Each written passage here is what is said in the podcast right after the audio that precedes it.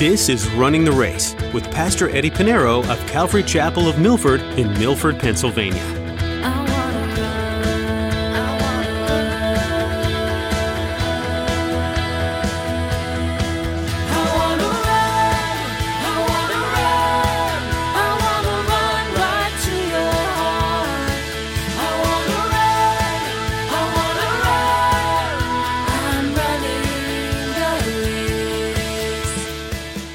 People see Jesus in you to the point where they don't see you but Jesus, that would bring conviction and that would lead them to the cross. And they're going to say, you know, there's something about this person that he is just like Jesus. How do you do it? Well, I can only be like Jesus if I receive him into my life and to, if I allow the Holy Spirit to come into my heart and transform me and change me day by day.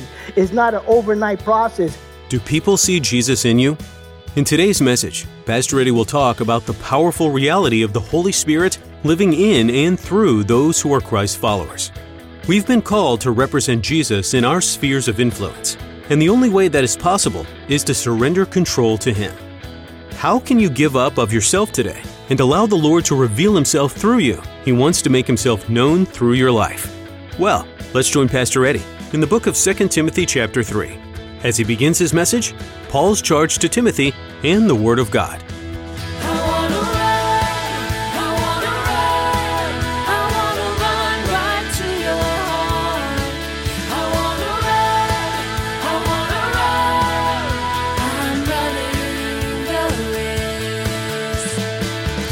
Let us turn to 2 Timothy chapter 3. 2 Timothy chapter 3. And let us go before the Lord in prayer before we begin our study. Heavenly Father, you're the same God, and we sing of your goodness forever and your amazing grace, and you're our shepherd, Lord. And now, Lord, we continue our worship. But with the study of your word, Lord, we ask, Lord, um, you have ordained the Apostle Paul to be an apostle some 2,000 years ago. And Lord, you have inspired him, Lord, to put pen to papyrus and to write these epistles. And Lord, here we are some 2,000 years later. It still speaks to us because it's alive. Your word is alive, it's living, it's sharper than any two edged sword. And Lord, it speaks to us. So we ask, Lord, your Holy Spirit to be our teacher. Your Holy Spirit who inspired Paul to write these words for us to read, study, and live by. And so we ask, Lord, that you would uh, speak to us. Lord, open up our eyes that we would see, ears to hear, our minds to understand, and our hearts ready to receive what your word has for us. We ask all this in your name we pray. Amen. Amen. We're going to read from verses 10 through 17. 10 through 17. Paul writes, But you have carefully followed my doctrine, manner of life, purpose, faith, long suffering, love, perseverance, persecutions, afflictions, which happened to me at Antioch, at Iconium, and Lystra. What persecutions I've endured, and out of them all the Lord delivered me. Yes, and all who desire to live godly in Christ Jesus will suffer persecution. But evil men and impostors will grow worse and worse, deceiving and being deceived. But you must continue in the things which you have learned and been assured of, knowing from whom you have learned them, and that from childhood you have known the Holy Scriptures, which were able to make you wise for salvation through faith, which is in Christ Jesus. All Scripture is given by inspiration of God and is profitable for doctrine, for reproof, for correction, for instruction in righteousness, that the man of God may be complete, thoroughly equipped for every good work. The last time we were together in 2 Timothy, we studied chapter 3 in verses 1 through 9, in verses 1 through 9. Now that brings us to verses 10 through 17 of chapter 3. Just a little background the Apostle Paul, he's in prison right now. He's in prison, and in just a matter of days, he will be executed. This is the end of his ministry, and he's writing a pastoral epistle. This is an, a pastoral epistle. And though it is applied and is speaking directly to pastors and leaders, it is applicable for all of us, every single one of us. But the emphasis is so that the pastor know what a deacon, an elder, a bishop, pastor, what are the qualifications? What are the charges? What are the warnings that we must listen to and follow when it comes to the Word of God? Paul writes to his son in the faith, young pastor Timothy, and gives him final instructions as he's making his way, he's ending his letter, and in a matter of days, he's about to be executed. And so, in verses 10 through 17, we're going to look at two things. In verses 10 through 17, we're going to look at two things for those of you who are taking notes. In verses 10 through 13, we're going to see the faithfulness of God. The faithfulness of God. That's in verses 10 through 13. In verses 14 through 17, we're going to look at the faithfulness to the Word of God faithfulness to the word of God in verses 4 to 17. Well, we read our text. Let us now study the text verse by verse. 2 Timothy chapter 3 verse 10. Paul writes this, "But you have carefully followed my doctrine, manner of life, purpose, faith, long-suffering, love, perseverance, persecution, affliction." Paul now draws a sharp contrast between the testimony of a true believer in Jesus Christ and perilous men, the perilous men he mentioned in verses 2 to 9. In verses 2 to 9, Paul lists for us those 18 characteristics how to describe a false teacher. Here, Paul lists nine different qualities or characteristics of his own teaching, his own life. And now, Timothy had already witnessed this in the life of Paul. He, all these characteristics that Paul lists here in verse 10, Timothy had personally observed in Paul's life because Timothy was with Paul for most of his ministry. There was a father and son relationship. That is why he's writing directly to Timothy.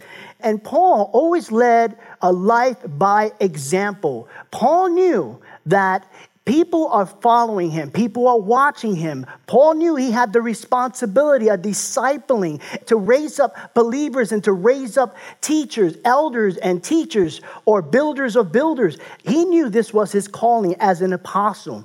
And Paul knew that the life he lived ultimately would glorify God. That's why he writes to the church in Corinth in 1 Corinthians chapter 11 verse 1. He says this, "Imitate me just as I also imitate Christ. You probably heard it in another phrase uh, or another version follow me as I follow Christ. And that is what he is calling, not only for Timothy, his protege, but for all those who have, he had discipled.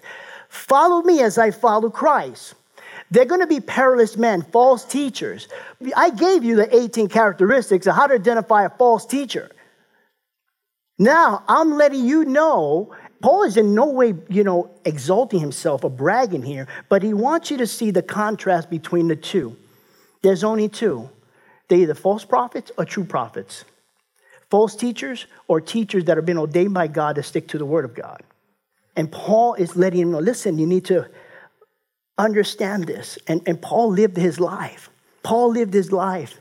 And I believe, you know, God had ordained him to write almost two thirds of the New Testament okay?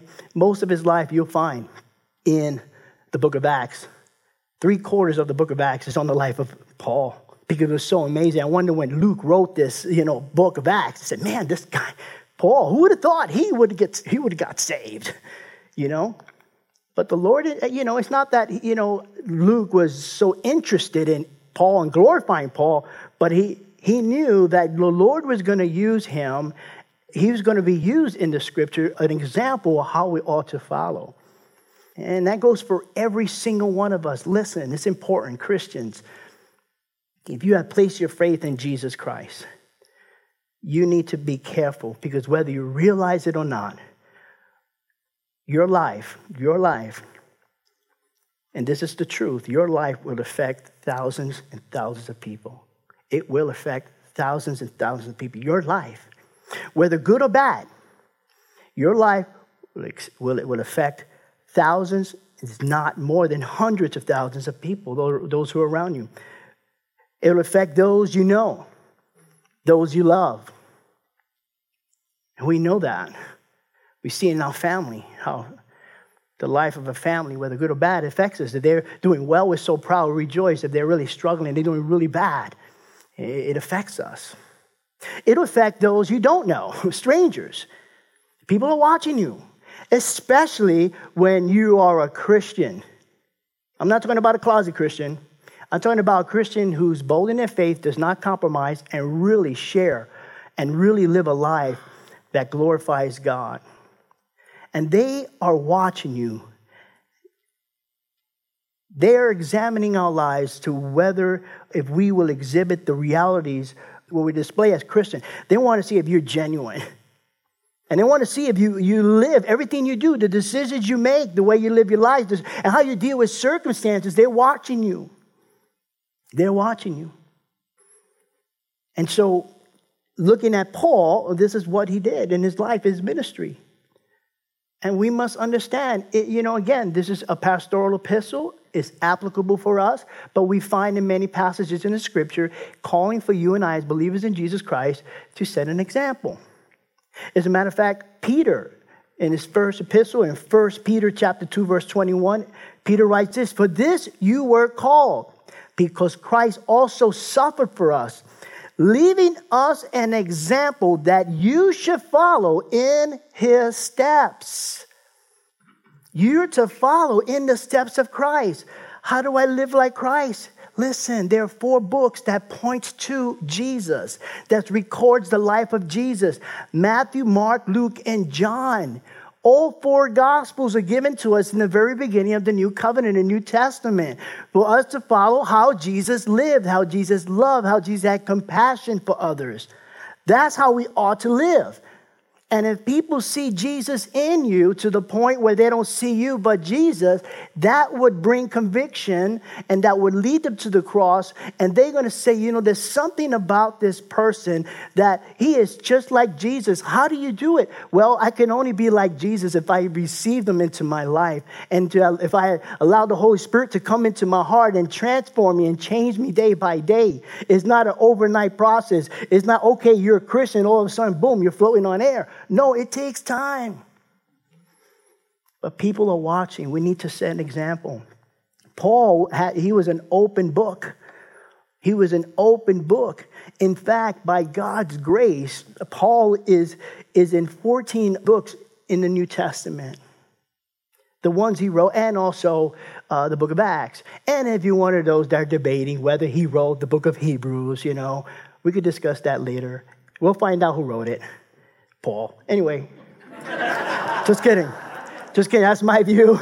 Is is not true. Again, test all things. Okay, don't believe that.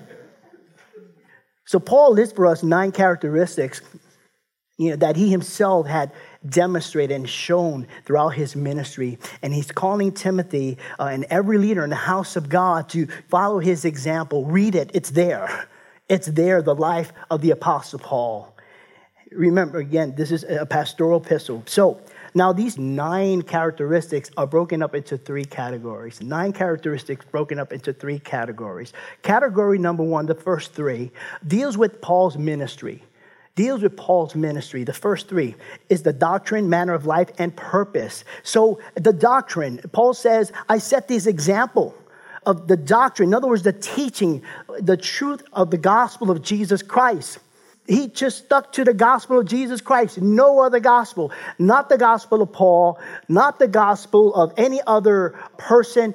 It was the gospel of Jesus Christ. And Paul, he mentions this in, in all his epistles that, you know, he teaches the word of God and he sticks to the word of God. Second Corinthians chapter 4, verse 5 writes this but we do not preach ourselves, but Christ Jesus the Lord. We don't preach ourselves.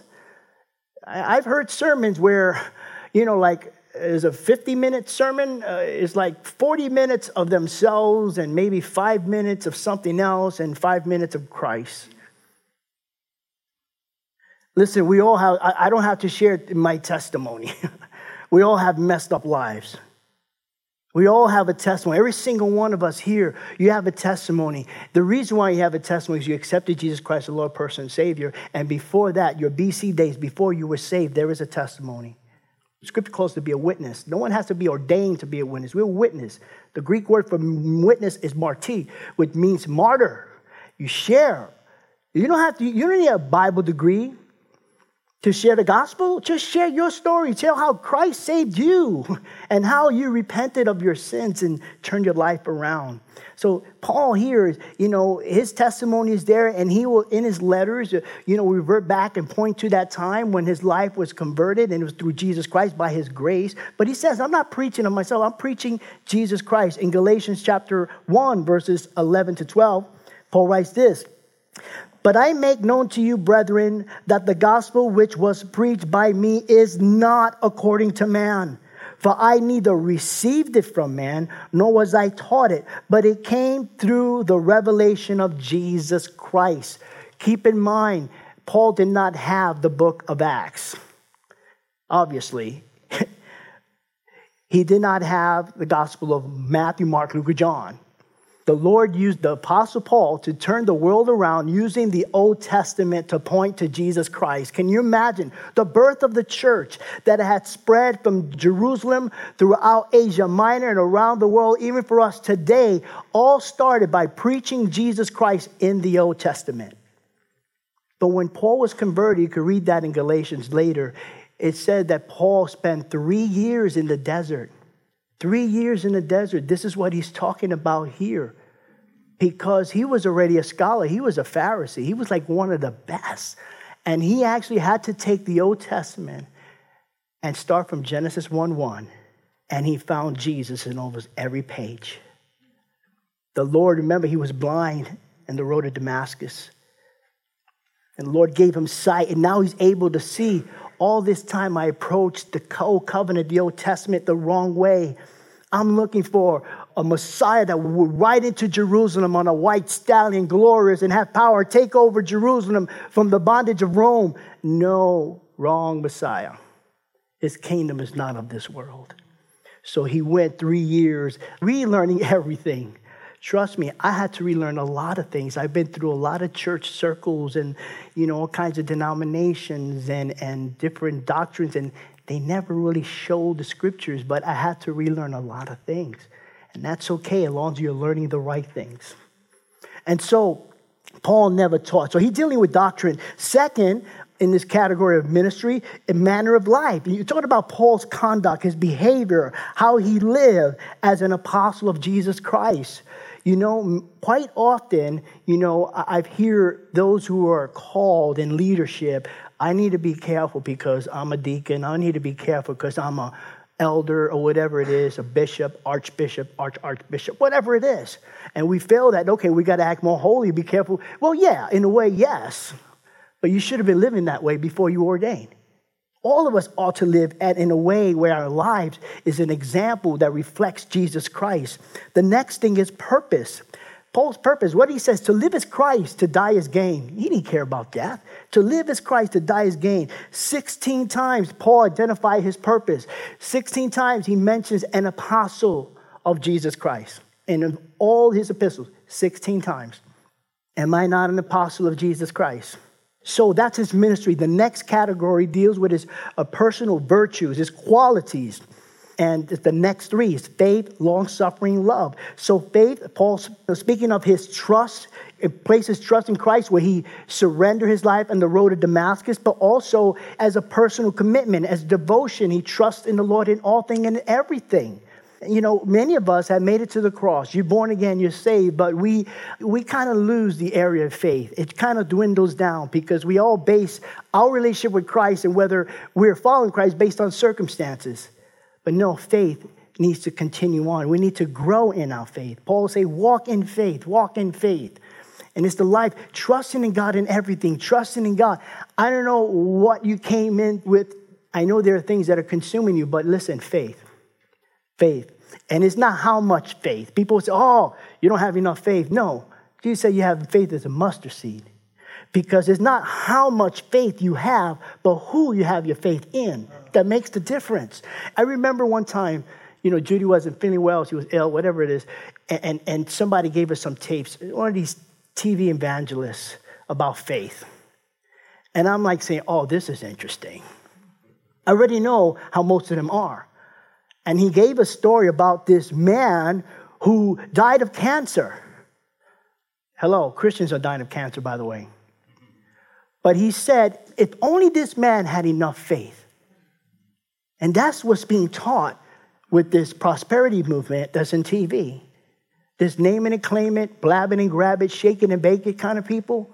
You call it to, oh, God, oh, God, oh, I'm sorry, I had a plan, but because you say you want me to do, oh, I'm going to do it. yeah, like God's going to stop everything because of you, because you demand God.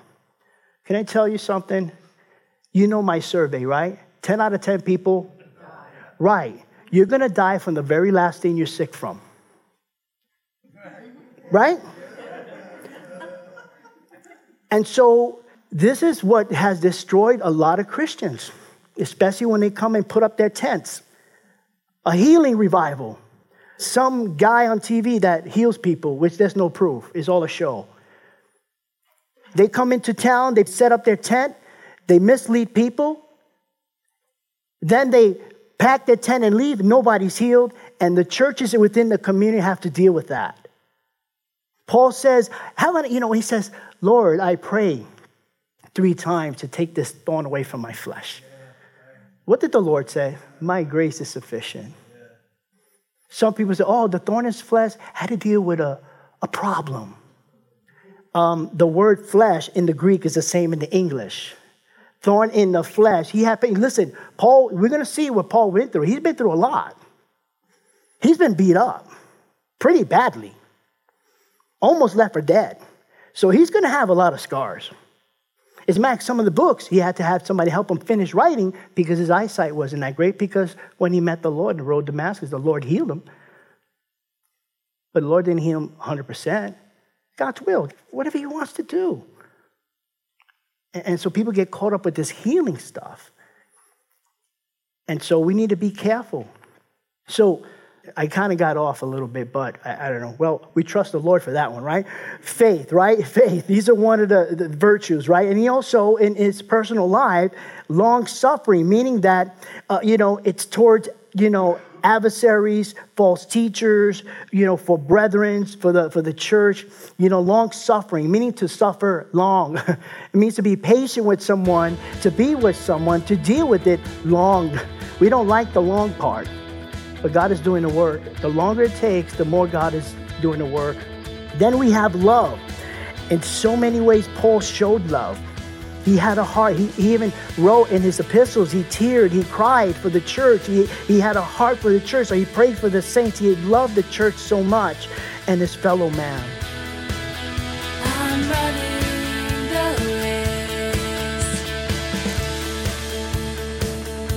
You've just heard another message from Pastor Eddie right here on Running the Race. We're so glad you decided to spend part of your day with us delving deep into God's Word to learn more about Jesus. The Apostle Paul made sure to leave no strings untied as he wrote a letter to Timothy, the man who would eventually take over Paul's ministry. It's no secret that we'll all face death someday, and sometimes we need to face that reality. That's exactly what's happening in this book of 2 Timothy. Equally important is keeping our focus on God and trusting that He used our life exactly how it was meant to be spent. There's much more to learn from this book and other books of the Bible, so be sure to visit runningtheraceradio.com. While you're there, take some moments to look around. We have some great resources to help you in your study of God's Word. We're so glad you joined us today for Running the Race. Are you in the New York, New Jersey, or Pennsylvania area? If so, Jessica has an invitation for you. We'd love to have you come join us at Calvary Chapel of Milford. We're conveniently located off Interstate 84 and Route 6. For service times and all the information you need, visit runningtheraceradio.com and click on the Back to Homepage button. While you're there, you can listen to this teaching again or explore more messages from Pastor Eddie. Again, that website is runningtheraceradio.com. Thanks, Jessica. That's all the time we have for today but we look forward to being with you again on the next edition of Running the Race.